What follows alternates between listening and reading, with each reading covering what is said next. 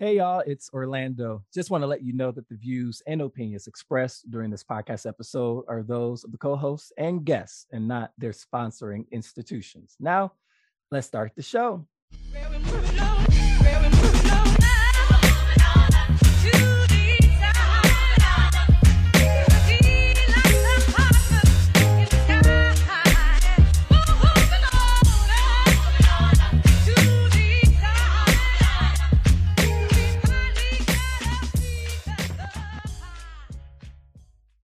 Hello, Detroit and the world. Welcome to another episode of Authentically Detroit, broadcasting live from the Zoom platform in partnership with the Audio Wave Network Studios inside of the Stoudamire Wellness Hub, sponsored by the Ford Foundation. And we are also a content partner to bridgedetroit.com. I'm Orlando Bailey, and I thank you for listening in and supporting our efforts to build a platform of authentic voices for real people on the east side of Detroit. We want you to like, rate, and subscribe to our podcast on all platforms. We drop a new episode every week, so be sure to turn on those notifications. Today, we are excited to welcome for the first time Kirk Mayes. Kirk is the CEO of Forgotten Harvest, one of Michigan's top nonprofits and the nation's premier food rescue organizations. Kirk is one of this year's recipients of the Michigan Chronicle Vanguard Award as a man of excellence and of course, we are so, so very proud to call him friend and big brother, Kirk Mayes, for the first time. I can't believe I'm saying this. Welcome to Authentically Detroit. Oh, man. Thank you for having me. It's a pleasure and an honor. Man, I'm so excited to have you here. I want to let the listeners know that Donna is taking a much needed day off. She will be back with us next week, but everybody deserves a day off every now and then. So you will be rocking with just me and Kirk today, but I think we're in good hands. Uh, Kirk, it's it's uh, it's a busy time and it's only the beginning of the year. I thought to we're recording on Tuesday night for the longest time today. I thought today was Wednesday. So I don't know what my mind is doing or what's going on. How is the day finding you? Uh, you know, you take every day in stride. You're doing better than me. You thought it was two. You thought it was Wednesday. Uh, so you know, you one day closer to Friday than I am. but you know, we just take it take it in stride, man. You know, uh, you do your best to try to plan your your your your activities and your days and your stuff out in advance. So it's just another day. I follow my calendar. I I know that's right. These calendars got us in the chokehold, man. Like one day I want to go rogue and just say F it. I'm I don't cancel everything. I wonder well, how know, that would go over. You know, there's a there's a huge positive to having a calendar, right? Um, yes. On a on a serious note, like, um, man, I'm gonna dive right into something esoteric, right? So, if you if, wouldn't be Kirk Mayes if you didn't, go ahead. if if I was to honestly um, tell someone to or give somebody advice on best ways to be productive in this context of being a manifester of your own destiny, right?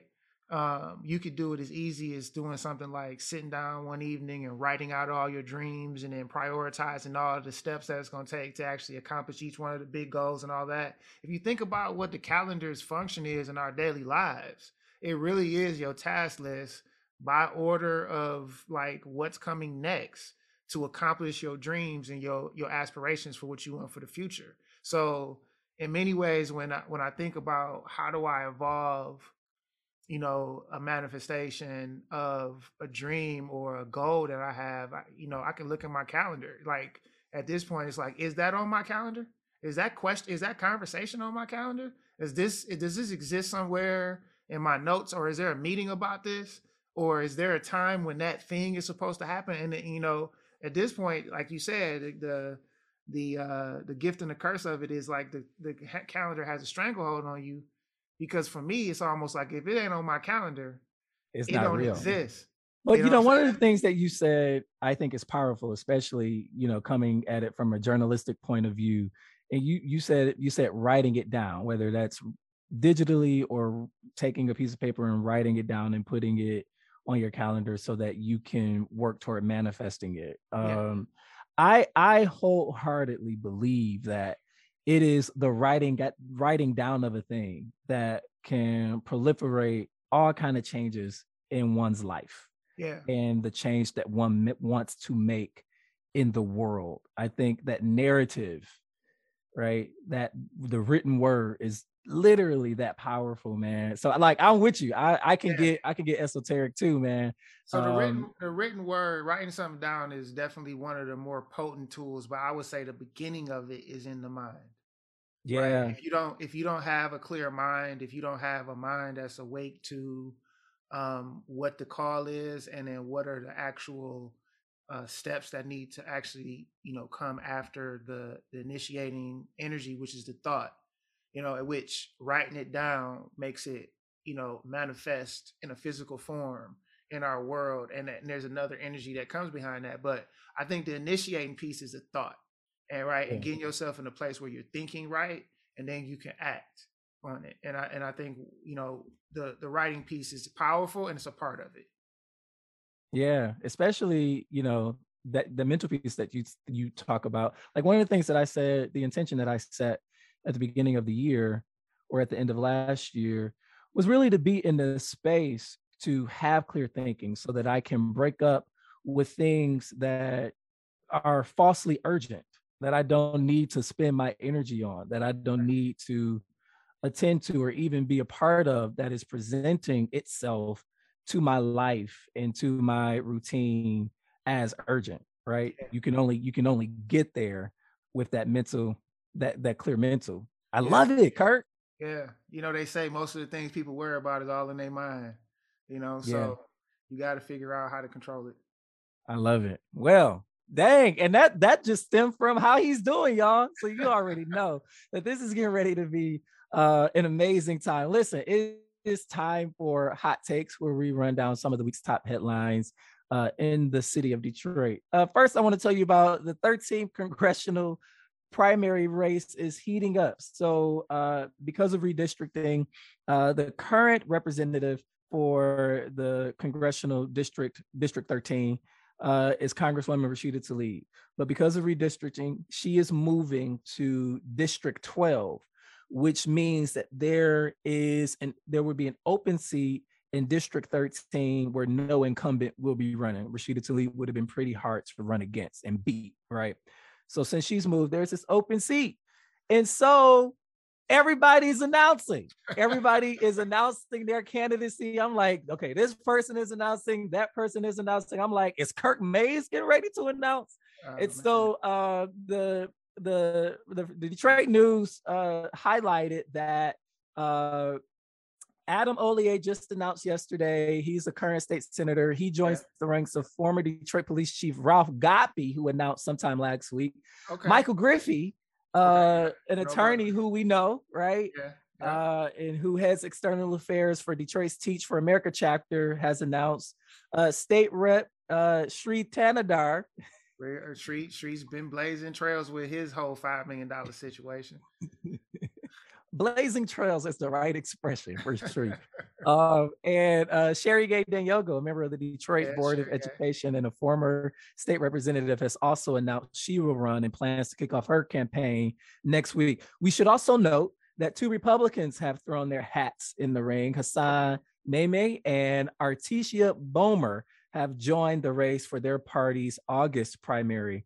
Um, and there's a lot of talk about uh, since Brenda Lawrence is retiring, about Michigan not having uh, Black congressional representation um, in Washington. And so a lot of uh, the candidates that have come out, like uh, Adam Hollier, like a Sherry Gay, Dagnogo, are highlighting that fact that Michigan needs a Black member um, in the Congress. And mm-hmm. so it's the crowded field. And one of the things that I that I know is that people are not done announcing. There are going to be right. more people. That's definitely right. Uh, I've heard more names. Yeah. Yeah. yeah. Sure. So people, more people are getting ready to come out. Uh, Kirk Mayes, what say you about this uh, primary 13th congressional race? Well, I, you know, I, I, definitely, I definitely can't wait to get to the polls to put my, you know, final vote in for whenever you know we know who all is voting. I mean, are, are running. You know, I think it's going to be a very interesting race.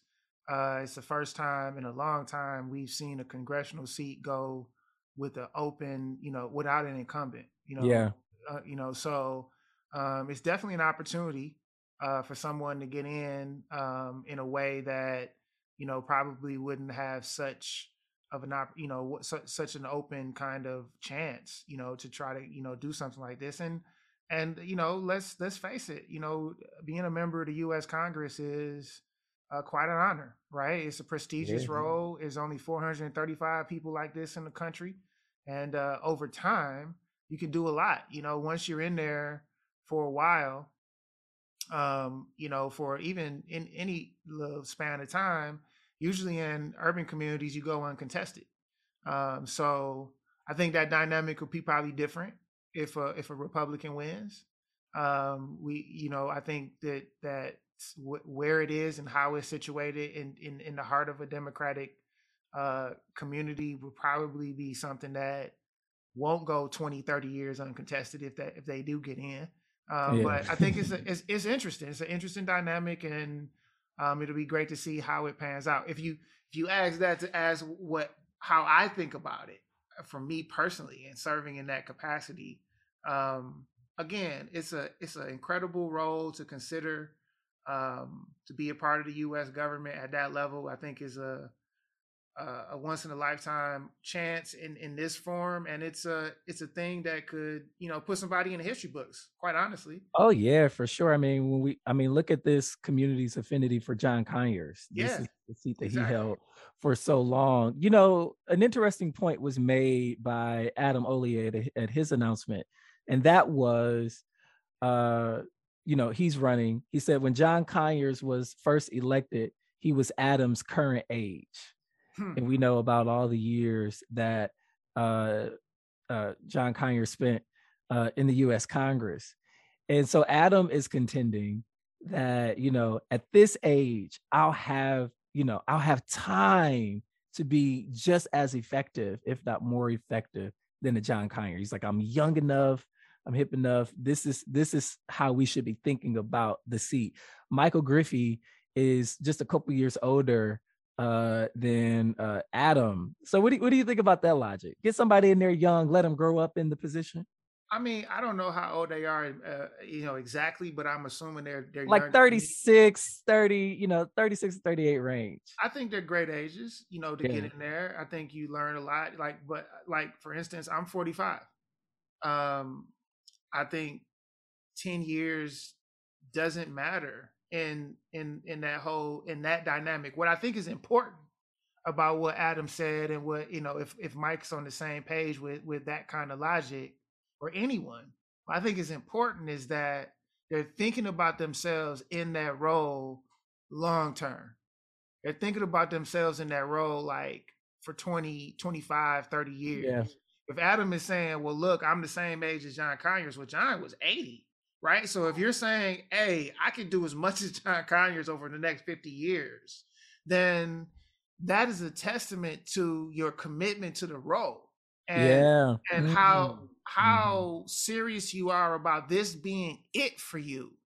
Like you're literally saying that this is good enough for me to basically grow into this wherever it's going to take me which is a statement in the commitment of the person that you could potentially be looking at right Yeah. so so you know he's basically saying in that statement that my commitment is not just to get in my commitment is to be a chair of a committee one day my commitment is to be in there and live through the change that inevitably come through time of everything we're going through and be a part of whatever that means. So, I mean, I think that's powerful in and of itself. We don't just take it into the context of, hey, look at my runway because I'm young. I, I could give you more than somebody that's older.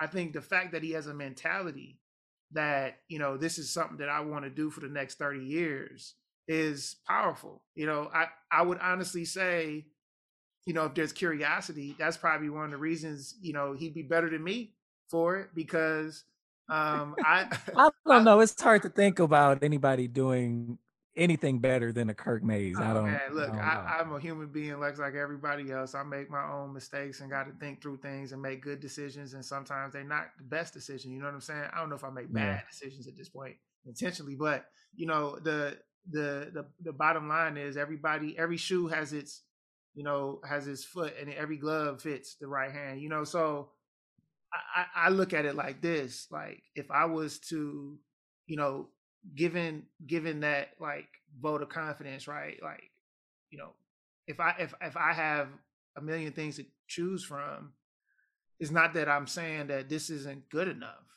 but yeah. you know, to pick something today and say this is what I'm gonna do for the next 30 years, I haven't completely made that, you That's, know, commitment yeah. yet. I'm like, whoa, what else? Thing, what man. else? What else is out there that I could actually, you know, potentially help with a good person in that position without just like limiting my possibilities, you for know, the next for 30, 30, 30, 30, 30, 35 years. So, you know, that well, was a big part of my thought process it's definitely gonna be a fight, Kirk. I mean, like, don't don't come out uh Sherry Gay Dagnogo. I mean, uh, you know, hey. former state legislator. She she knows how to campaign. She gets out there. Um, so I'm really interested to see how this will play out. I'm really interested to see who else uh will announce. And I think uh, Sherry Gay can almost outwork almost anybody. I have mm-hmm. seen Sherry Gay work and uh she's passionate about her role as a service woman in our community. Uh, she gets out there and she's authentically like making connections with people because that's where her spirit is. That's like, half the battle not, right there. Yeah, she's not like a part-time politician, right? She's a fixture in the community and an involved character in like the growth of her area and her district and everything like that. So, you know, even if it is political, which I don't think it is, she's on all the time. So it's it's it's really hard to outwork Sherry. Is um I think you know if anything, you know the challenge is to be uh, for for those who are running to to get the most bang for the buck out of the areas that not their necessarily everyday center of influence. You yeah. know, there's there's I'm sure there's eh, pockets where people have really great name recognition, but you know the district is smaller, so it actually takes away from that challenge. Um, and Sherry Gay would probably have benefited a lot more if Brightmoor was in there because I know she had, you know, but she got part of that district anyway. So it's gonna be a good race, man. Let's see who, let's see how these polls um, add up to see who who's getting people's votes. But yeah, you know, I can't it, wait to see that. And you know, Authentically Detroit is planning to host a forum with all of the candidates, and we are hoping to make also interview each of the candidates who have announced uh, individually. Senator Hollier is a habitual guest on this show. We've had uh, uh, the Honorable Sherry Gay Dagnogo on this show before um, as well, and so that's coming up. Uh, the you know we know that the the the deadline to submit signatures and stuff, the petition I think is sometime in April. April so yeah.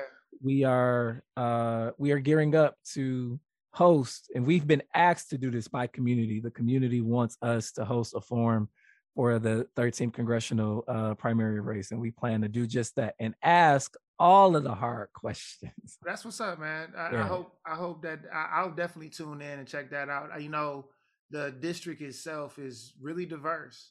Right? It is. It's it's uh, Grosse Pointe, Hamtramck, it's about you know, 19 communities. Yeah, it's, it's and in really those 19 diverse. communities, there's so much diversity with intra those communities. Yeah, so, not only not only culturally but socioeconomically. Yes. Um. So you know, it's not a. It's it's definitely not a um live ball for anybody. You know, uh, it's definitely not going to be something that anybody can take for granted. And I, and I and I hate to say it because there's so many people who are going to be in the race and so many people who are going to be vying for the attention of those outside of their centers of influence because it's so diverse um, money will matter so you know the the race that Shri's going to run don't just throw him out the window and act like he don't got no chance because we can't ignore Shri. Listen, you can't ignore Shri. So my litmus test, really funny story my litmus test to see like how like folks in the hood for real feeling about uh elections is going to some of the senior citizens who are home all of the time, who are watching television and who get all of the mailers, right? So I asked a senior citizen back uh, when Whitmer in the in the gubernatorial race with Whitmer, Abdul, and Shri. Uh, I don't know what was that, 18 or 17, something like that. Yeah. Uh, I asked the senior citizen in the community, like, who you vote for? She was like, go Shri. Like she she has she had been a recipient of somebody knocked on her door from Shree's campaign and talked to her.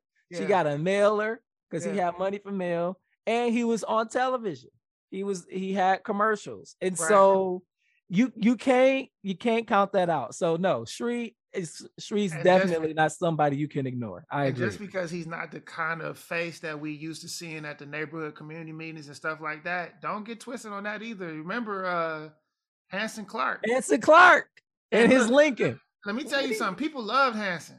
People we loved Hansen on the east yeah. side, Kirk. Yeah, for real. So, you know, when it's all said and done, um, the the game will go to the best person who plays it. You know what I'm saying? The person who mm-hmm. plays it best. So let's see what how this happens, and don't don't just. I all I would say in any competition, don't underestimate your your opponent. That's what I would say to everybody. And I think there's a bunch of people who um, will do us well if they get a chance. But nobody should underestimate their opponent. So you know, I pray for everyone who's in the race because I know it's going to be stressful couple months. Mm-hmm. That's a nice button on that one. Let's go to the next one. A survey finds racial gaps in Detroit nonprofit leadership. Uh, what does that actually mean? So there's a survey uh, called the Detroit Nonprofit Leadership Census that was produced by the Michigan Nonprofit Association. Shout out to Donna Murray Brown, who uh, is on her way out of the leadership uh, executive seat at MNA in partnership with Data Driven Detroit um, and some more uh, partners throughout the city.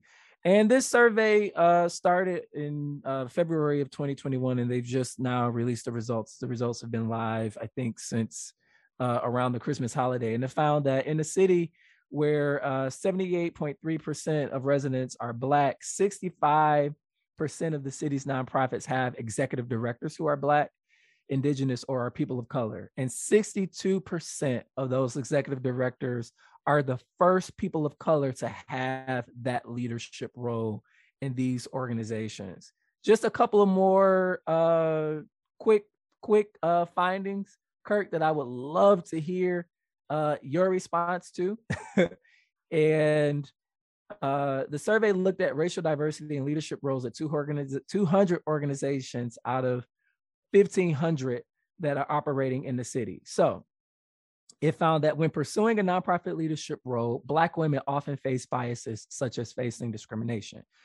The second finding uh, executive directors who work for organizations led by Black women bring in more young leaders than their white led counterparts to take in their community efforts. Other findings include 4.9% of nonprofits surveyed with white leaders had no people of color on their boards. 1.6 of nonprofits with white leaders had a board with only people of color.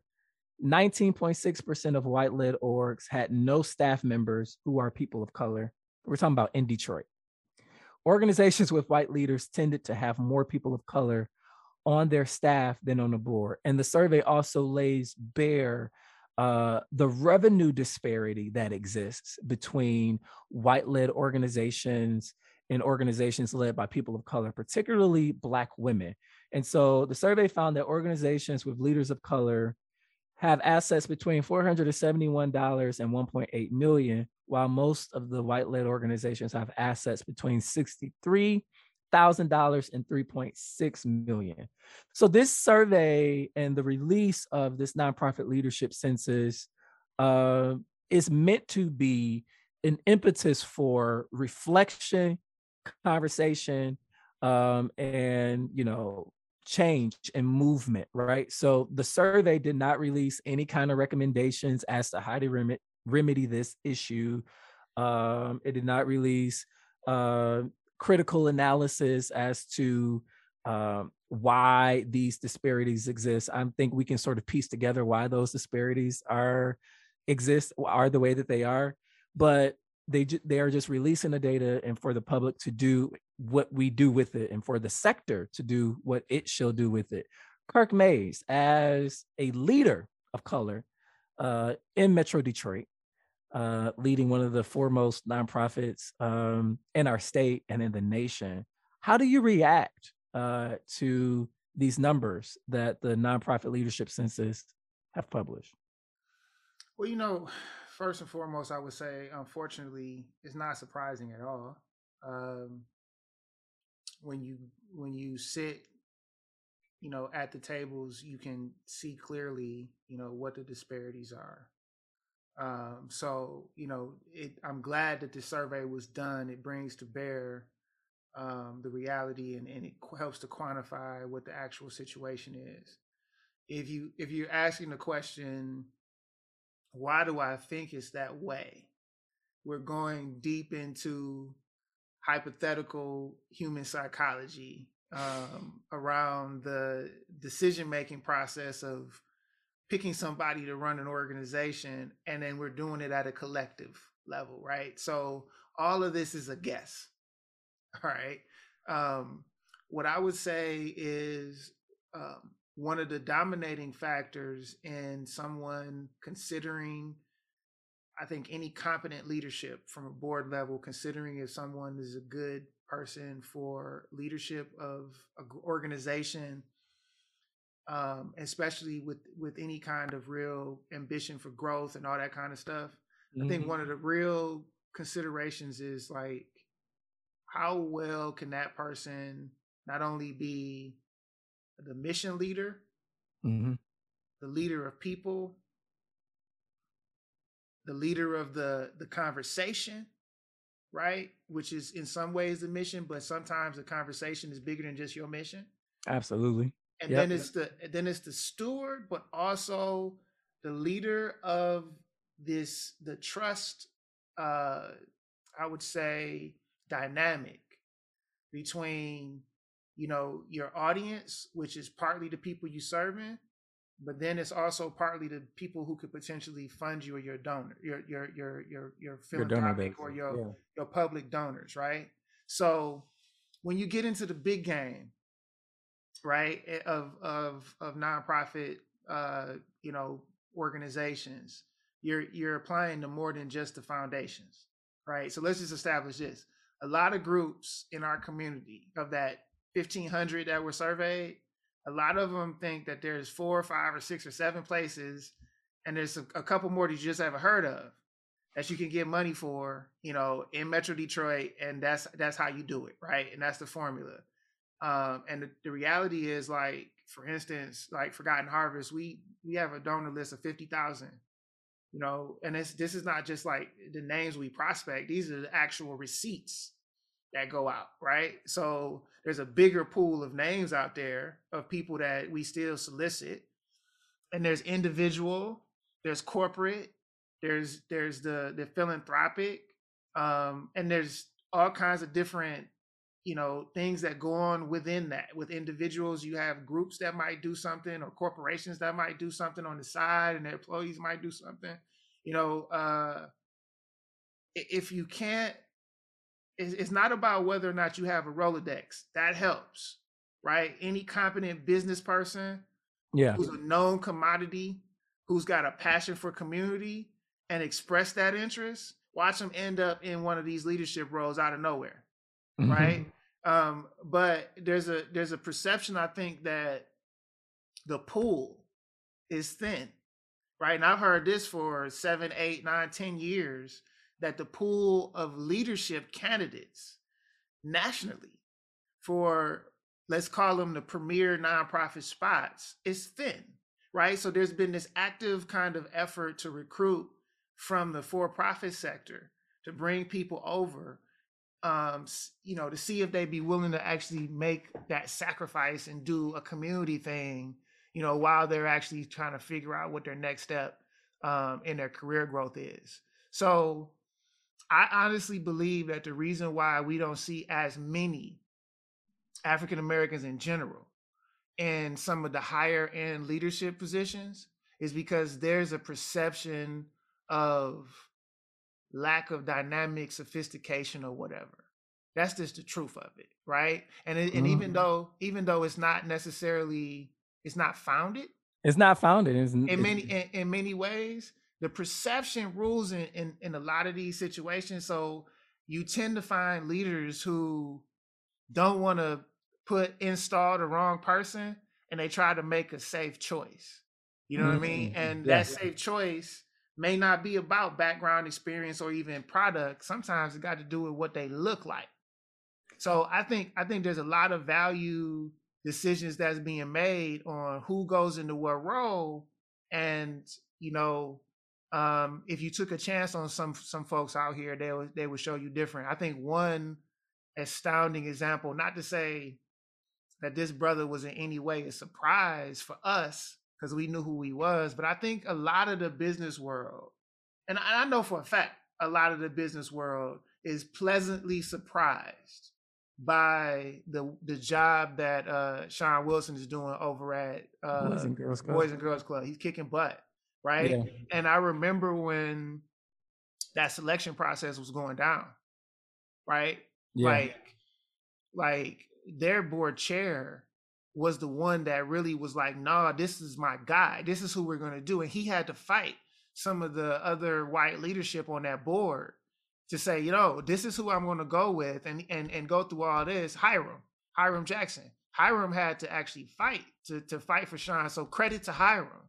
Yeah. So having the confidence in Shawn, and then credit for Shawn to go in there and just doing him and, and kicking butt, and just being another example of no, if you take the right chance on the right person, you know, brothers and sisters can actually take some of these organizations to places that you could never go with a safe looking bet. Yeah, right, we so- just we just I just was I was just on some uh interview. Uh Kalisha Davis was interviewing uh Shawn uh a, a couple of months ago and I I I slipped into the Zoom and you know what what the man has been able to do is nothing short of amazing. But one of the one of the other points that I would draw out, tease out from what it is that you're saying is that it also matters uh the demographic makeup of that board of directors because who is in the room that will and could advocate for you when you are not Yeah. hiram was that guy That's right? and so um in in the city of detroit uh beyond what that front facing lead who and what that front facing leader looks like we also have to be uh very intentional about board structure and makeup uh to help to help sort of uh, alleviate this perception that you talk about that you know the black leadership and the black talent that we have in our city is not adept enough to take on some of these roles. I think that Yeah, was one but- of what one of the last campaigns that Marlo had, Yeah, right? Yeah, but let me say talent. this though. Let me say this though. I don't think that, in my opinion, I don't think you need to get rid of or replace some of the influential and caring and and and and powerful and passionate, you know, leaders that are on these boards now. Because the reason why some of these groups are doing like again, if you want to fundraise in Metro Detroit, you You need, the right people. yeah you need to cross a lot of different communities and the truth is the this like when you when you having that conversation the the the the, the black narrative is in the in the vehicle but it's in the back seat when you're having a conversation about the mission about what matters to the community about making change in people's lives like at this point when i'm in front of a wealthy person advocating for the mission of the organization i hope the last thing they see is a young black man look talking to them I hope they, they listen to somebody who's passionate and who can actually reason with their logic, but also get to their heart, so they can we can make a decision in alignment. We ain't got to be hundred percent, you know, on the same page. But if I can demonstrate to you that we got the right mix of everything to make the impact that matters to you, and they'll cut the check, and then I'm on the hook and my team's on the hook to follow through to make sure that they know that you can have confidence over here under this leadership. I think that what we need, honestly, are more Hirams, not less, mm. not not less of the the, the the the white business folks that are on these boards. We need more people like Hiram that are in our business world that are kind of hanging back and and and are not stepping up on some of these boards because it's not just going to be somebody from the hood or just somebody who's a certain kind of face that's going to make the point in a way and have it respected in a way to keep the actual relationship lines and and the contribution and the and the input and engagement at the same level. Hiram is a respected enough business leader that he can ignore the trust and at least the the, the, uh, the ability to get a chance taken on somebody because of his stature in the community. Absolutely. We got many, many more we got many, many more people in our business world, in our African American community, that need to get at some of these tables. Um, because yeah. without their stop saying no, make the time, y'all. Stop yeah. saying no. We need make you. time. We need you. Yeah, I love it, and that's exactly what the report was meant to do. Really serve as this impetus for a call to action and conversation. And I think there's so much more uh, for us to dive into as it relates to that. But I want to talk about you. I want to talk about Kirk Mayes, um, and you know this this trajectory that you've been on. Kirk, you have been the executive director of the Brightmoor Alliance. You've been on the jobs and economy team for the mayor's office. You are now the CEO of Forgotten Harvest. You're a Vanguard Award uh, recipient for the Michigan Chronicle. You were one of the first Black men out of Detroit to become a Marshall Memorial Fellow with the German Marshall Fund of the United States. my question to you, my brother, yeah. is did you set out to blaze these trails? Like, is this something that you set out to say, I'm gonna blaze these trails and knock down these doors so the Orlandos of the world can walk through them? I, I wish I wish I could say that I was that prophetic, brother. And you know, what I what I will say though is, you know, there is a little bit there of understanding when you walk through a door, you know, you you, you might have been the first person or that door was really hard to get through.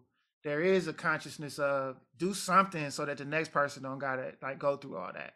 And there is a there's for a long time I had a chip on my shoulder around getting through the door and seeing some of us on the other end, like, dog, didn't you hear me on the other side of the door? I had that same chip. I you had that same so, chip. Yeah. So so yeah, there's there has been a conscious piece of me being like, yo, always be available for for our community or anybody who has anything that they want to get from me or about you know the journey or advice or anything like that is definitely my Achilles heel.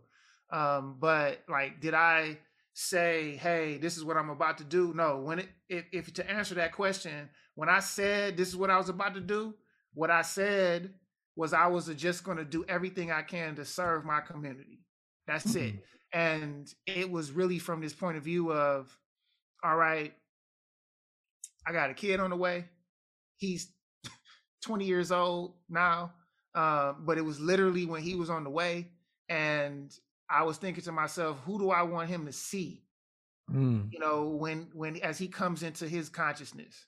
And I knew I wanted to I knew I had confidence that I could do anything I put my mind to. So let's start there. There was a certain kind of like self-confidence that was there. I was like, okay, first of all, whatever I pick, whatever road I go go down, I'm gonna win. Where did that come from? Where did that uh, self-confidence come from? Where what feeds that?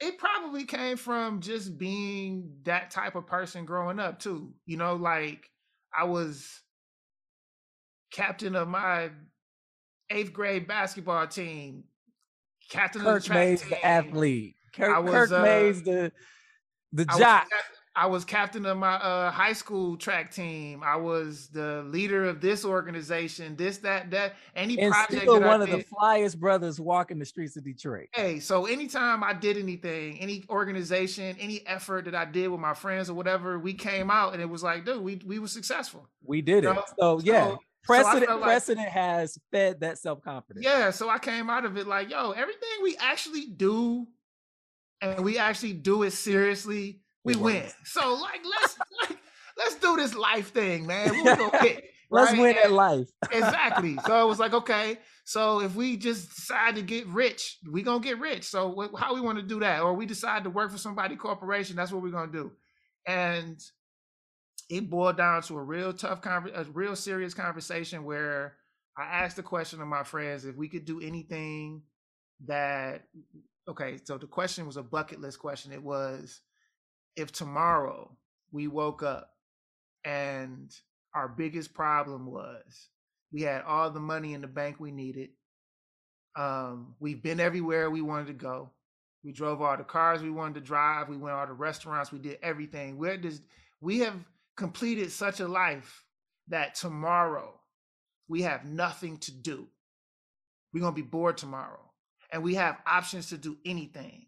So now, without any kind of thing pushing you, what would you do tomorrow just because it's going to make you feel good for Feel free? good. Okay, for free. And the the the conversation went into just serving our community. At the time, the casinos were just coming, so like there wasn't even no pawn shops like that in Detroit. Uh, so we we could just we just had this conversation about where the city was going. The the the auto jobs were starting to transition. We knew that that was pretty much at the end of its time, and um, we we could see, you know, that there was going to be a lot of new levels of pain and stress um, coming in the community.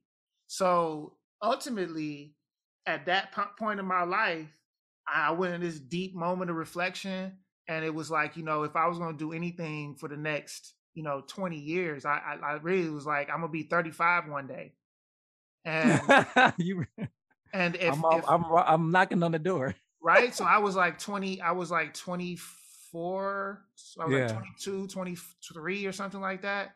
I just got out of college and it was like, yo, one day I'm gonna be 20, 35. and whether I am something I want to be or I'm something I don't want to be, I'm if I'm blessed, I'm still gonna be 35. So I might as well get serious about working on what I want to be because I definitely don't want to be what I don't want to be. Oh So- man. so Oh, it- jeez. So so it crystallized this kind of ability for me to get serious about the outcomes of this conversation, right? And when it came down to like, okay, me relying on my faith, me relying on like, I can't really come up with an answer for this. Let me ask my creator. Let me go back to like how I was taught. And it really got to like use me for your will. Mhm.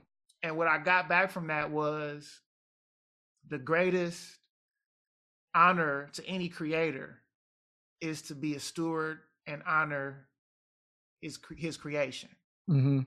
So I looked at people as the subject of service, not to people necessarily alone, That's to the creator. but to the creator. So I, I mm-hmm. Yeah. kind of like submitted to this down this path of like, yo, use me as your agent. You know, use me as your agent to do whatever. I, I could go sell my gifts, my talents, my interests, my abilities. I could go sell that to a corporation and go make money and make them money. But what if I join your team? What would you have me do? And how could I use the, the, the gifts you gave me, plus the things I learned through my life, to contribute to my people? Like, I, I'm not saying that you, I'm not going to do something for everybody, but it seems like our people need a lot. So, can I help them? And I basically kind of just went off on, you know, a discovery. What, where should I probably focus my attention? That's where this this this concept of village gardeners came from: educational, social, and economic development. And over those years, man, my life has basically been an embodiment of like this character of the village gardener. Like just to be really focused on this idea of improving our uh, uh, from an education point of view is really from from from like my perspective today is more it's really about consciousness it was really when i was saying when i was saying education about there it was really about our consciousness because the education was about being civically engaged being tactically and technically proficient at the things we need to know in order to be successful in life but also to know self so that we can actually start pursuing the things that can help us grow as a community. From a social point of view, it's all about being a part of the fabric of a community. That means you have to be an actual open and ready recipient to actually receive community, but also Yeah. give community back when it's your turn. And then from an economic point of view, I have forever um, been an advocate for, I mean, from my day one, honestly, the education and the social part was really to have this kind of planned out kind of like coup de grace moment of saying we've we've learned together, we've lived together, now let's like to make some money together. And honestly, that whole thing was based off of like we should we should really be doing more collective economics, some you know, together. So like what Malika, Malik Yakini is doing Yeah. with that co-op Amazing. is that's that's exactly the kind of stuff that I dreamed that we'd be doing that we would be doing in Detroit, right? So my exact vision for myself and Village Gardeners and the programming and how we could pull our community together and we ain't not we ain't all moved to Africa yet, so I I I, I, I, I apparently have have failed at something. I failed at that, but um honestly, man, I just I just came out here to try to fit myself in the places where I can add most value to a conversation that will actually leave a legacy. So I yeah. haven't been trying to be a part of like frivolous conversations. Um, I have been kind of yeah, I, I mean the Kirk Mayes I know is very is very selective on where he chooses to to expend his energy. Yeah, very selective. And then, and then and then who I who I am in the conversation and who I yeah. how I represent myself is is very much so from a point of view of like you know there's there's a longitude to this you yeah. know so th- so this is not just be here in the moment. You got to watch yourself uh, and that's you know that's probably why people mistake me for a politician. I'm not politicking because i'm trying to get votes one day. I'm politicking because there's a social currency to each of our interactions right and and i'm not trying to cash them in so that you can vote on me one day i'm trying to cash them in so one day what I learn from you, I can pass it on somebody else. And if I learn that you're the person that that person needs, hopefully I can be that trusted and and and sincere, you know, uh, you know, touch point that I can come back and say, "Hey, Orlando, such and such needs something. Can you guys get together?" And it's coming from it's coming from a place of love and not somebody that you got to wonder if they got something up their sleeve. Talk about that love, that love piece. Uh, why do you love Detroit so much? Man, I don't even know, bro. Where does it come from and what feeds it? Sometimes I think it's a sickness I need a cure for. got the over there for me. You got some aspirin that'll fix it. You tell me what I got to do to get rid of it. You know what I mean? I have been in so many places. Got, now that's what got us in the chokehold. This right? love we have for Detroit. Man, you tell me where I got to go in the world or what I got to do to lose my love for Detroit, and I might just test it out, man, just to get a little bit off of me. But I, I am a, I am a fatal attraction for the city. um, and and and you know, the truth is, the the love of the city comes from the people. You know, I mean, I've I've grown up here. Um, my family is from Jamaica, right? Yeah. So I grew up in a Jamaican household the American culture that I know is Detroit, right? So you can say whatever you want to about this place. It's America. All right. And if you want to know how America it is, just go somewhere that's not America. And oh, what for you, what sure. You, what you'll find out is you're not a Detroiter. You're American. You're not black. You're not none of the stuff that you label yourself with. You're really an American first because the culture, the tendencies, the the tone of our voice, everything is it's is American. is really American. And I'm Detroit American. You said and this to me before. This was amazing. Yeah. yeah Go ahead, finish. I and, love and, this. And I gotta say that um it's our flavor.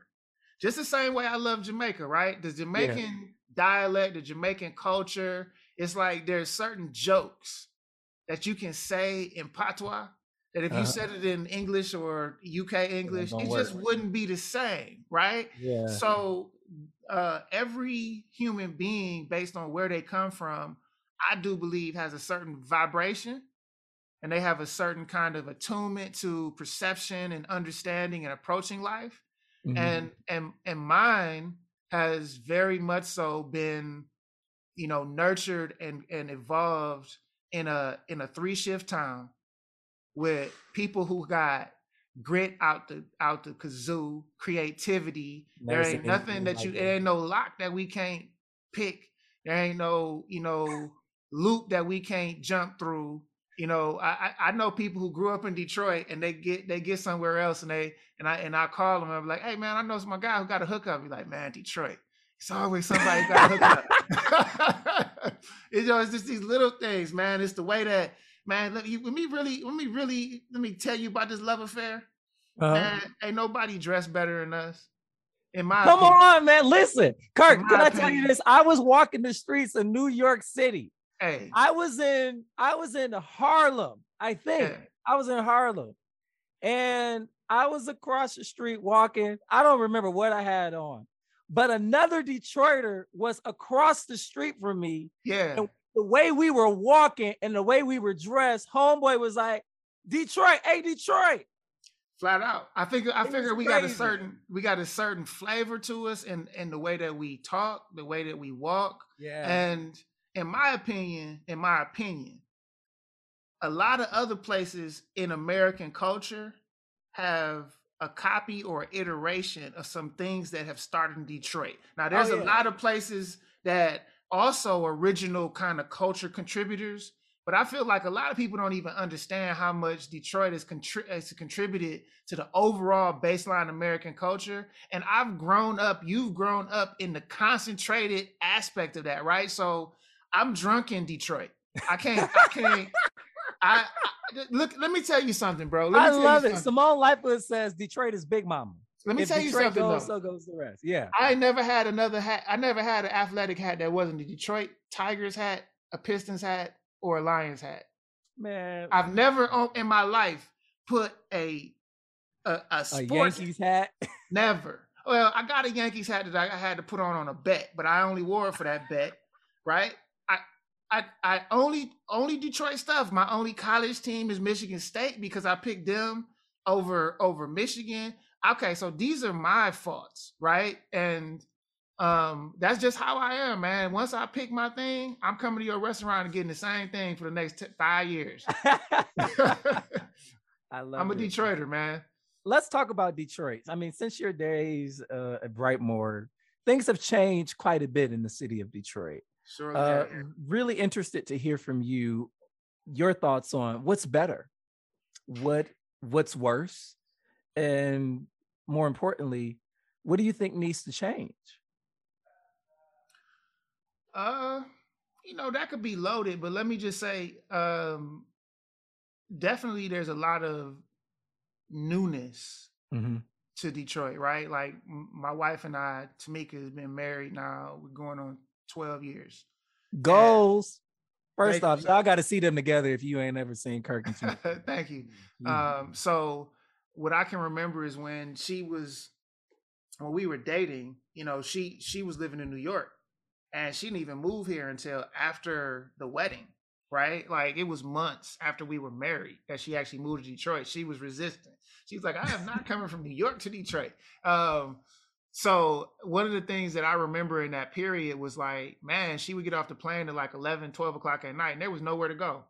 Like nowhere. Like downtown was a ghost town. There was literally a bunch of board. It was gray. And like even the casino was closed at like, you know, last call is like one o'clock. Right. So she's coming into this, like she's leaving New York, the example, mm-hmm. into like Detroit and we can't even go out and hang out at like 12 o'clock 1 o'clock in the morning and she was like yo this is a kind of a sleepy town and i came from indiana i i i'm, I'm not trying to go backwards and now when you look at it you know i mean even when it was time for us to pick our house right she was like you know I know what you're saying, but we might need to go somewhere in Southfield just so I can have a grocery store to go to. East side, baby. East side you know? through and through. And I was like, yo, let's check out Grandmont Rosedale. Let's check out this. And she was just like, uh. I was like, well, look, I got one up in my sleeve. Let's check out this place, Indian Village. We luckily found a place here. And so what has changed, right? There's yeah. there's walkable amenities that we can go to from restaurants to coffee shops. It allows for people to make connections in these spaces. You know, the the Meijer just opened up on Jefferson, not like Holiday Market or uh, Harbor Town Market, and a lot of these other places weren't there as well for all those years. Yep. But being able to create a situation of competition, but raise the level of quality up. You know, I was in Brightmoor when the Whole Foods got planted. You know, and then the Brightmoor uh, Meijer, the Woodward Meijer, you know, you go down Woodward now up to Campus Martius. And honestly, you got to say that once you get downtown, as you get into Midtown, you feel like, okay, for everybody on the outside looking in, all right, Detroit, I see what you're doing. I see where you're going. I see the progress. Now, you ask the question like, what could be better? What what is mm-hmm. not being done? Right? What's what's not being done? I do feel like and and and let me just say this: the, the Tale of Two Cities thing is is been on the silver platter for years, so it's too easy. So I'm just gonna go there. It is is is worthy of the attention it gets. Um, the fact that the conversation doesn't feel like a citywide conversation about what's that next great thing that's going to happen in my neighborhood mm-hmm. is valid. I think that there's a opposing conversation of where you got to start somewhere and it, and, it, and and then let it get out to the community. Um, which I think that there's an argument that could be made. There has definitely been some progress and growth to to increase the footprint. But the truth of the matter is, anywhere you go, anywhere in the world, and and look at the tale of the tape of an economic development success story this this conversation of displacement and those who've been left behind is a part of every story right so what i think could be done better or more effort can be done here in detroit is just like everywhere else everything else like we we can still be a bit more rambunctious to to to be the first ones to be like just because everybody else did it way that way doesn't mean that Detroit has to do it that way.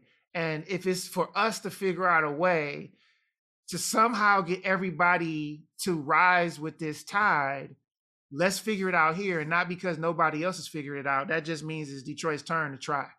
Right. Mm-hmm. So I think that's something that that that definitely we're missing. But I'm not gonna say that in criticism to the work that's been done and the progress that's being made because literally you can go nowhere else in the world no matter who's running the project and don't see similarities to what we're seeing in Detroit on the on the side of people feeling like they've been left out. The last piece you asked for is like what do we need going forward, right? Like what are we what are we missing as far as what do we need? And um it's the same thing I've been saying forever. Um, I honestly, you know, no no condemnation to the mayor. I think the mayor is doing a fantastic job. I think the progress that we see right now is definitely something that uh, his leadership should be recognized for. There's this just wasn't about like business transaction deal making. You know, this is like coming out of a a a, a, a, a bankruptcy. Mm-hmm. This is this is all the politics that comes with it. This is bringing fresh money to the table that has for a long time been on the edge. There's another conversation there, but he was the right person to usher it in. The the the thing that I think we need next, um, and the challenge for whoever is in the mayor's office is to is to create a vision that is encompassing of not only you know our shortfalls, meaning how do we make sure everybody's a part of it, but a vision that honestly takes Detroit to a place that we all can get excited about. You know, that conversation of like, hey, you hear what they be about to do? You know, and and it's something where it's so grand and it's so it's so bold and it's so all encompassing that literally everyone from every part of life, every walk of life in our city can see themselves some way in, um, in the future in that vision, thereby giving them something to tug on, something to, to be a part of when we having one conversation. Everybody might be hearing different communicator. Reasons. There it is. Yes. Right. So I think I think a vision is what we lack. Cascade that vision. Yes. Yeah. Yes. I love it. You know, okay, you said you said so many things, man. Um, I could I can go uh to so, so many places, but I know I know we're short on time, and I want I want you to talk about I want you to talk about Forgotten Harvest. Yeah. Um, I want you to talk about uh, the mission of Forgotten Harvest. I know that you know y'all have some amazing big things coming up, but you know tell tell tell our listeners if they haven't heard. I'm sure they have, unless you're living under a rock. Mm-hmm. Uh, about Forgotten Harvest.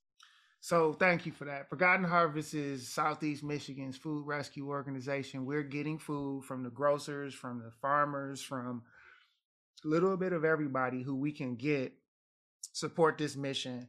And if they have food that is either for their retail distribution or for their um, their their uh, crops that they actually get from their land or manufacturer that no longer needs a product line, um, whatever happens, Forgotten Harvest is there to capture that food and then turn it around and then share it with the community organizations throughout Southeast Michigan. So we serve in Wayne, Oakland, Macomb County.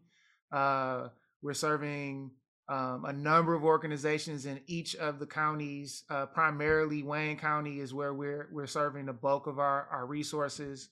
Um, We have an exciting vision for the organization that involves us um, changing our operational model where instead of us going out in the morning and getting the food from the grocers and all the different folks that we can pick up the food for in the day with our route drivers, we're going to be going out and getting that food and then bringing it back to a central location using data and using just new systems and an expanded space to categorize, separate, and then actually shelf all of that stuff so that we can then rebuild those loads and then take them out to everybody so that they're actually the, the right amount of food for the for the groups that you have and they're mixed so that everything that we get on a daily basis can be more equitably redistributed into the community. In order for us to fulfill that we had to build a brand new 70 square thousand square foot facility 77,000 77 square know, feet headquarters on 10 acres of land on 8 Mile Road. on 8 Mile Road at Oak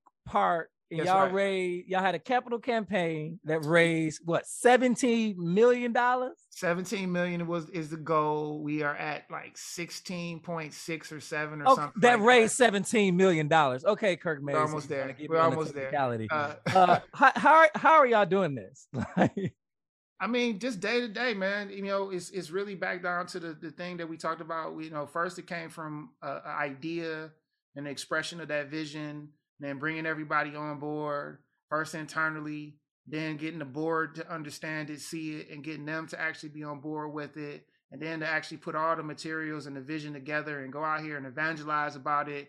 But it's not just about a new space, but about a new capability for us to actually really address food insecurity and the systems around food insecurity in a different way. And uh, along the along the way, we've been getting incredible support from the community.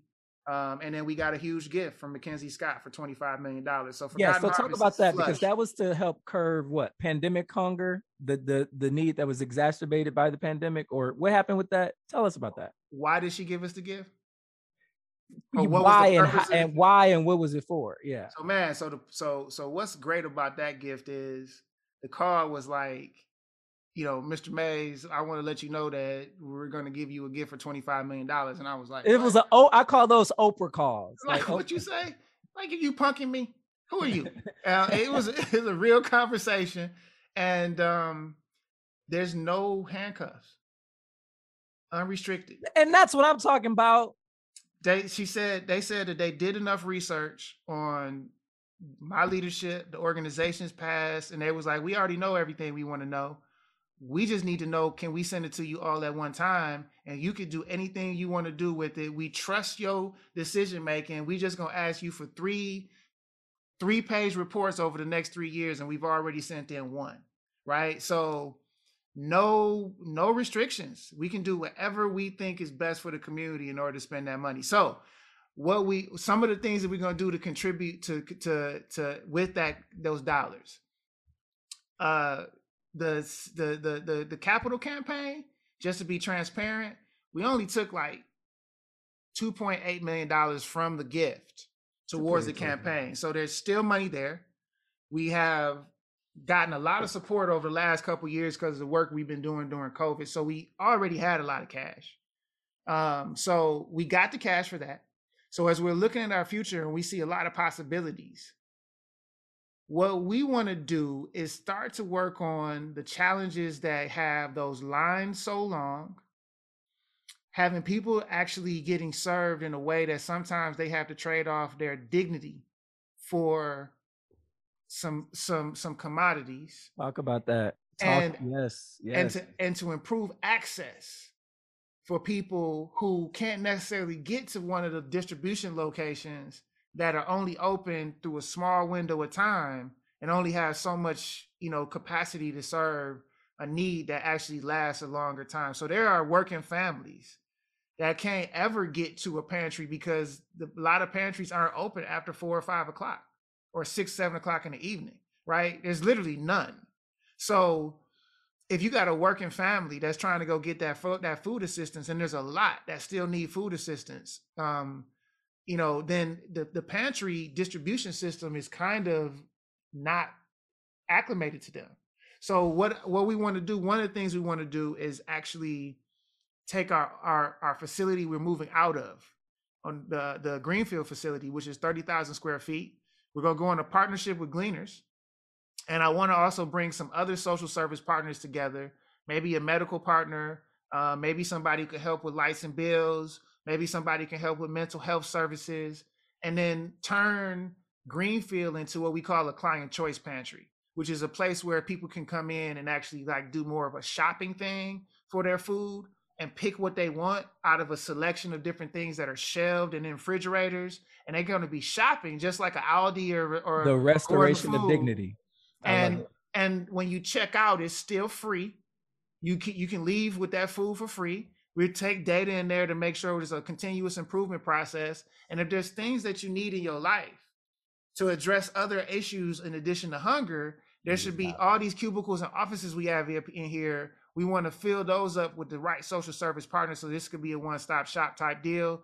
I want to see it open business hours, like seven in the morning to seven in the evening, so that the working family can get there, so the students can get there. And then um, I want to pay people you know a lot of times you go to places and and the people who are giving out the food outside of the church staff are people who are actually coming out of the line and they might get a little bit extra so that they can actually get paid or compensated for doing that service. I want to actually turn this into a job so that people are getting a wage for serving the community that should that should clean up a lot of the challenges we have. I'm seeing that as a pilot. We're putting our own money our own resources into turning Greenfield into this example so that we could actually really make a case that we need about 10 of these throughout Southeast Michigan so that the new way of getting served food from your emergency food providers, Gleaners, Forgotten Harvest, and whoever else in the game could be something that could be cleaned up and really consolidated into something that would provide more dignity, more access, and more quality of food with choice for people we serve. And the second thing that we're going to be, the second big thing that we're going to be doing with these dollars that I want to speak to is we're creating a $5 million fund to give back to the community. So Forgotten Harvest is going to literally. Have you said this anywhere else? Are you give, Are you breaking news right now? It's breaking news for everybody who's one of your listeners. I said it to people who I'm in oh. meetings oh. with in small form, and to some of the funders who are wondering what's going on. But from as far as a community based announcement, this is probably the biggest platform I've made this announcement. Um, Forgotten Harvest has ha, has an approved strategic plan as of September of 2021, and involved in that strategic plan, we are going to we are creating a five million dollar fund to to contribute to the growth and evolution of our distribution network. So we are going to create this facility in Greenfield and pilot it but if we could get other groups to jump on and to start to switch over to something like that or get us closer to something like that, we're going to have money to help contribute to that. And that and we'll mm-hmm. we'll give that out over the next 3 years. So Forgotten Harvest should be giving out like 1.5 or so million dollars over the next 3 years.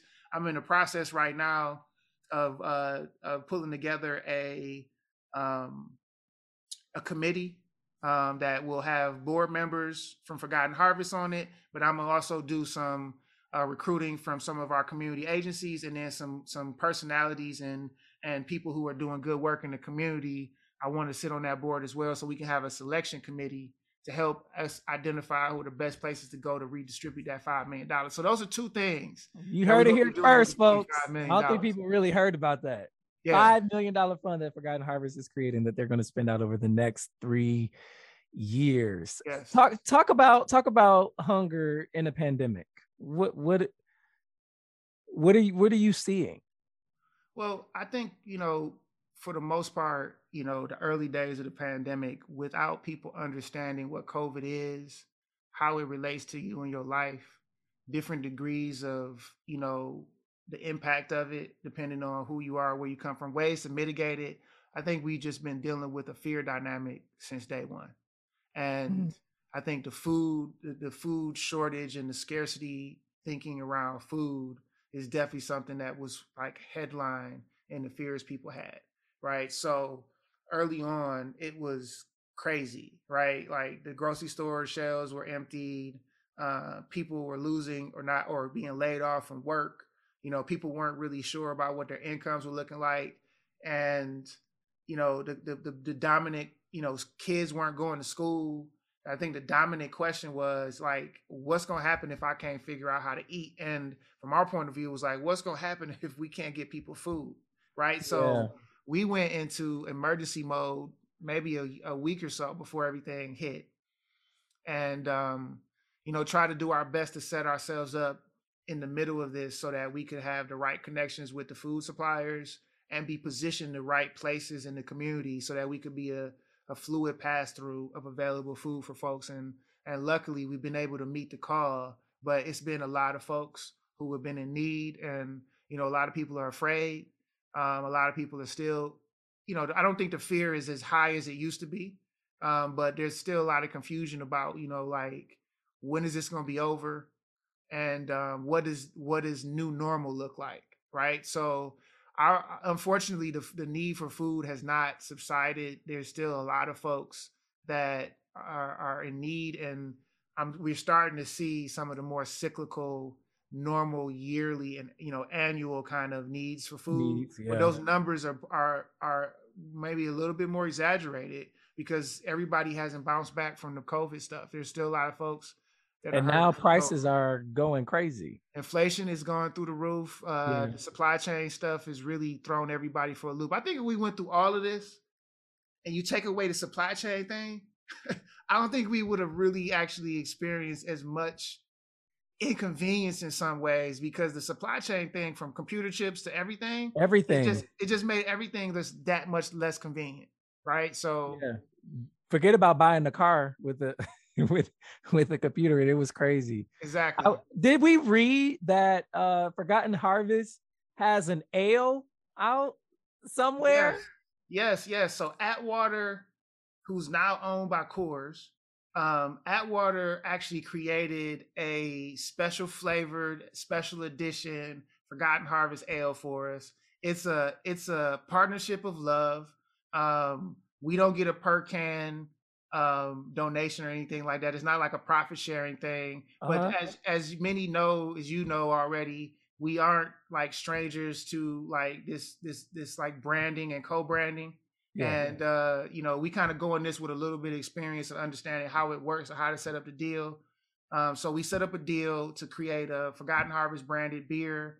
Um, the proceeds will go towards, you know, Atwater and the Coors Company, but at the end of the year, through the relationship, you know, um, we we usually get a good donation. But you know, we can go to Atwater Brewery and and, and ask for Forgotten Harvest Ale, and they should have it on tap. I love it. And and for I understand, they had a bunch of them at Meijer, but they sold out and they couldn't keep them on the shelves. So I'm not sure about if you can find them at the stores, but they were at Meijer and Trader Joe's, and they Meijer brought so much of the first order that they only made so many cans, like the actual raw cans. Yeah. That Kroger couldn't even get their order. So I hopefully they got all that together and they're out there. But you could definitely, you definitely should be able to go to Atwater and, and ask for Forgotten Harvest. I want to experience this with you. Let we got to we got to figure out. Oh, let's do it. Let's, let's, do, do it. Yeah, that's that. I want to. that'll be so much fun. I want to talk about. I want to talk about uh Marlowe Stoudamire, your your best friend, uh, a, a, a mentor, uh, my my big yeah. brother, yeah, uh, the the giver of unsolicited advice most of the time, but always on time. Um, it's been it's been going on. To, I always say that about him. He was so funny. It's going on two years since his passing. Um, can you talk about uh, the legacy uh, and the indelible footprint Marlowe has left on Detroit? You know, Marlowe loved Detroit so much, man, that uh, his heart is still beating. You know, in the city. Um, you know, I, I still meet people even even now that are like, yeah, you know, I, I don't really know you, but I had a relationship with Marlowe and he was he was he was going to introduce me to you. Yes. me too. And, and uh you know, he was just he was just seeding so many possible futures, right? And I think a part of that legacy is is is you know, like just like any un, unattended crop that could potentially fight the weeds and actually peek through the dust and and and and mm-hmm. find the sunlight.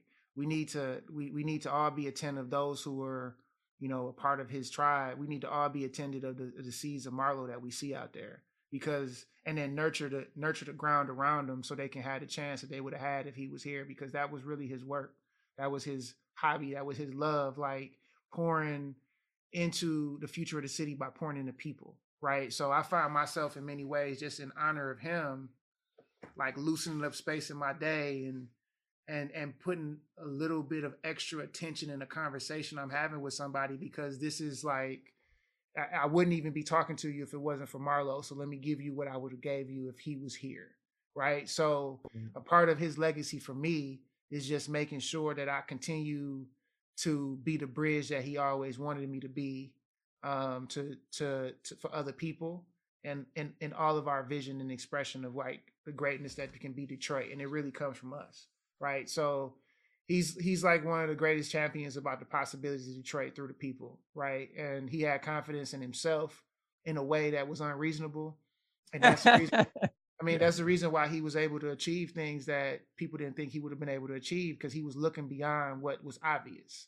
And every time he he did something that surprised us, you got to realize there was a lot of things that didn't happen that was a burden or or or a, a knock that nobody knew about, you know. And For I just so happened to be for sure one of those people who had that inside track, who we leaned on each other on the tough days, and the whole the whole world celebrated the good days, you know. And we were just like, oh man, yeah, whatever, dog. Y'all don't even Come know. on, rolling. You know, I mean, for real. Some of the stuff that mm-hmm. came out afterwards, like we didn't talk about the successes with each other so much that the stuff that people actually know about him that came out afterwards, I didn't even know some of it.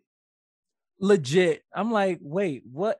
And I thought it and we talked a lot and about Man. some of everything. So I'm like, but if you uh, notice, but if you notice, every time you talked, he would always kick the conversation off with, "Man, there's so much I got to catch you up on, man. But I ain't gonna be able to tell you about it today. But I'm, I, dog, I got, I got some, I got some stuff that's man, I had that dog.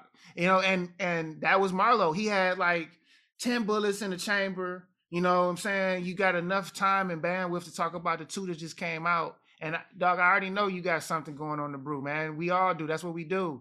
And um, just not to, you know, one thing I would say to everybody, just not to take any moment for granted. You know what I mean? Because I, I definitely miss my brother, and me too. I could use them yesterday. I could have used them the day before. I could have used them all last year, you know, just as a, a shoulder. Um, and I can only imagine, you know, you realize that we just went through one of the toughest times in our world in Detroit without Marlowe. Like this would have been different. Something would have been, been, different if Marlowe was still here. Different. Yes, you see what I'm saying? Absolutely. So Absolutely. And and and I, and I appreciate the fact that even in his in his death, even in his passing, he was a frontline part of the narrative.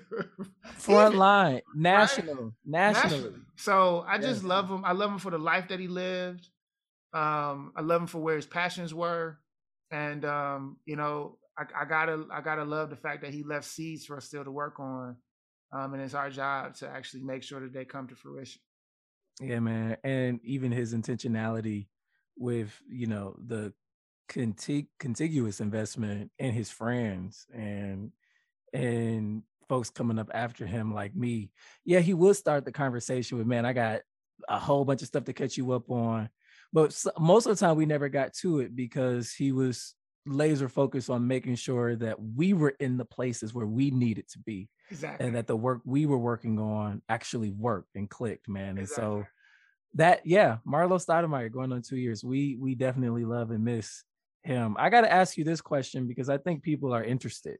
Mm-hmm. Um, you talked a lot about a little bit of everything and even you know politics and i don't want to see that but i want to ask kirk mayes for somebody in your position and who you are and what you've already been able to accomplish. And the list is long. The recognitions and awards is long. What's next for you? You know you know, it's a hard question for me to answer. You know, I, I still feel like, you know, what I said before, I still feel like um, I'm up for I'm up for any challenge. Um, the truth is though, um, I know more than I did when I st- I said that in the first place years and years ago, 20 years ago when I first started.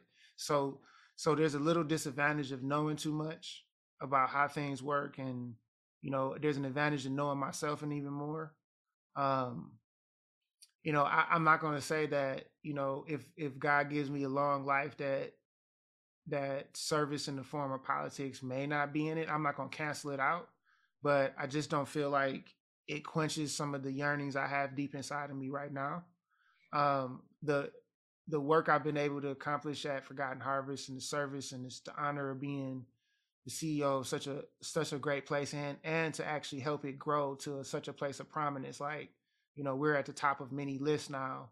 And um, you know, I'm not gonna be shy about the fact that I had a lot to do with that.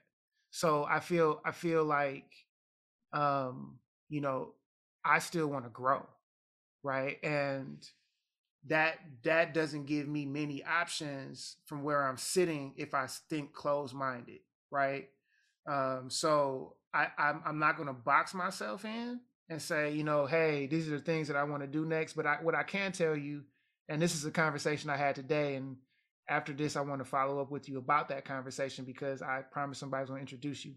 Um, and it was with my my my professional coach and we were oh, talking, okay okay yeah. yeah we were we were talking about um you know my attitude towards the future and what i told him was like in these last this like last month um i do feel like i've come to a level of uh, a realization of what i do need next um and it's not about what i'm doing but it's more so about how and um for me, I think I need more independence, right? Like it's been great serving at all the different levels I've served, and I bow my head all the way down in service and work, right? Um, and I'm not one to, you know, I know that I'm opinionated and you know, there's a lot of times there might be something that that really is provocative that might come out my mouth and you know what it, no it might, get, it might get somebody like what he say you know but honestly, I, I, I see myself staying firmly within my lane. And if you get burnt by it, you know, maybe you shouldn't be in my lane because I am going to dominate my lane. But you know, the, the, the question is, if I if I consistently for the rest of my life, um, subjugate myself to a mission that isn't is that that a mission that I'm being called to or, or ascribed to, you know, does that in any way prevent me from fully stretching my wings? So I I I am in a place right now where I'm contemplating what does independence look like, right? Mm. And and what is me being in a situation of sustainability, but also um, making as much impact as possible because my DNA is still service. But what would it look like if I had service without handcuffs? right? And I'm not saying that any way. I mean, Forgotten Harvest is a powerful platform. It's an amazing place of impact. I, there's no love, no regrets or anything for the role that I'm at Forgotten Harvest. And truthfully, anybody would be crazy if they didn't want to spend the next 20 years in a, in a seat like this. Um, but for me, I still have this kind of like question of what is a unchained me? What does it look like? with resources to actually make an impact based off of a vision that I have on my own. And I think that's probably a question I'm gonna need to answer um, in my lifetime before I actually find ultimate peace. Otherwise, I'm gonna get to 90 years old or get to that last day, and uh, when when somebody asks me if there's anything, any regrets, I can honestly say that that would be one if I don't do something about it. Right. So I don't know what's next. Um, except for you know, I'm I'm I'm to constantly work on some things. I don't have the capacity right now to work on a full time you know business on the side because of the um, you know the the responsibility of running an organization that is the size and the caliber and and, and uh, you know attention that's needed for Forgotten Harvest. But you know, on my my extra time, whatever I have, I'm constantly thinking about ways that I can actually create new paths of sustainability for myself so that I can you know, sit in conversations or be a part of projects um, and and kind of redefine myself as just Kirk Mayes, just that guy who care a lot, who give a damn, um, who has a lot of capabilities that's been de- demonstrated, but's here for this conversation to see if he can add value and can be respected. Um, that I can fit in that conversation because my independence has allowed me to uh, uh, be there. And if I could do that in Detroit, or at least do that and still be a part of the conversation in Detroit, that'd be great. If we um, want you to do it in Detroit. Well, I, I I I would love to too, but if if that means that I need to spread my wings somewhere else, then you know yeah. That might be on the table too. Yes, you know they say in the, in the scriptures, you know, a prophet is a stranger it's without honor, town, right? Town. Yeah. yeah. So I don't know, man. I just I was pray for me and let's see what happened, and hopefully, uh, the Creator has a good uh, you know, role for me to fulfill. Um, but at the same time, um, man, what what would happen if if nobody could tell me nothing and I just was doing whatever I could do? Oh, it, um, it'll it'll be a problem, a good it'll be one. a problem. It'll, it'll be, be ama- it'll it'll yeah. be amazing. But yeah. I think to hear, and I hope you know this is this is going to free a lot of people. I th- I think the entire experience with having you on and folks really being able to hear the person that is Kirk Mayes, but also you answering the question of what's next for you with I don't know, but I have this yearning and I have this dream. I think it's going to free a lot of people from feeling like they always have to have an answer instead of being in search and trying to figure it out, right? Yeah. You yeah. being at this point uh, in your career to have accomplished all that you have accomplished, to recognize that there's a yearning. I do need to spread my wings. I'm wondering about what independence looks like and what that feels like, but what my ne- what my exact next move is, I don't know. You just know. freed so many people, Kirk. Well, that's a and blessing. That's a blessing. I, I, mean, I'm human. I'm human, just like a lot of other folks. I may have accomplished some things that folks haven't accomplished, but there's a way to do it. Um, so it's not like impossible for anybody to get it done. Um, so get some of those things done. You just got to put yourself in the right position. And the the, the the one thing I can say to anybody is probably the best place for you to concentrate is for, with whatever is in front of you right now. Mm. Like do it well. Do it well. Say do that. well. Do yes. it well. Do it in a way that you're proud of it, and anybody can look at it, can come come to and be like, "Whoa, did you do this?" Like redefine your, you know, your brand with every project and everything you touch. You know what I'm saying? And and make sure that people are like, "Yo, hey, if you don't know about this cat, you need to go like, like you need to go talk to this cat because I seen something that this person did, this young lady or this guy that, that he did, and I, am really intrigued. And I think that's the most important thing. Is I'm not just a a name that people hear about. Like if you get a chance to sit with me, you know, I'm gonna bring some fire to the conversation, flat out. You know, and then if we gonna we gonna choose on something and we gonna do something I'm gonna come with my part. We gonna we gonna get our stuff done. So I think that's a reputation that really precedes uh, a name, right? You know what I'm saying? You gotta For sure. You gotta, you gotta be serious about your work and get your stuff done. Don't be worrying. Don't be focusing too much on the other thing, and don't handle your business in front of you um, because it'll it'll sabotage your next step. Ah, reminiscent of conversations that you and I had years and years ago. Uh, Kirk Mayes, I want to thank you for saying yes to this interview and for coming on and allowing uh, me to ask you all kinds of questions. Um, and we got to have you back. We got to have you back when Donna is here. She's going to be so mad that this went so well and was so good and she wasn't here. So anytime, tell her I miss her. Yeah. Uh, keep up have, doing great work over there. She is. She is. Uh, shout out to Donna Givens Davidson, who is taking some much needed time off tonight. If you have topics that you want discussed on Authentically Detroit, you can hit us up on Facebook, Twitter, and Instagram at Authentically Detroit or email us at authenticallydetroit.com. We want to thank you so much for listening, and we want you to catch the wave.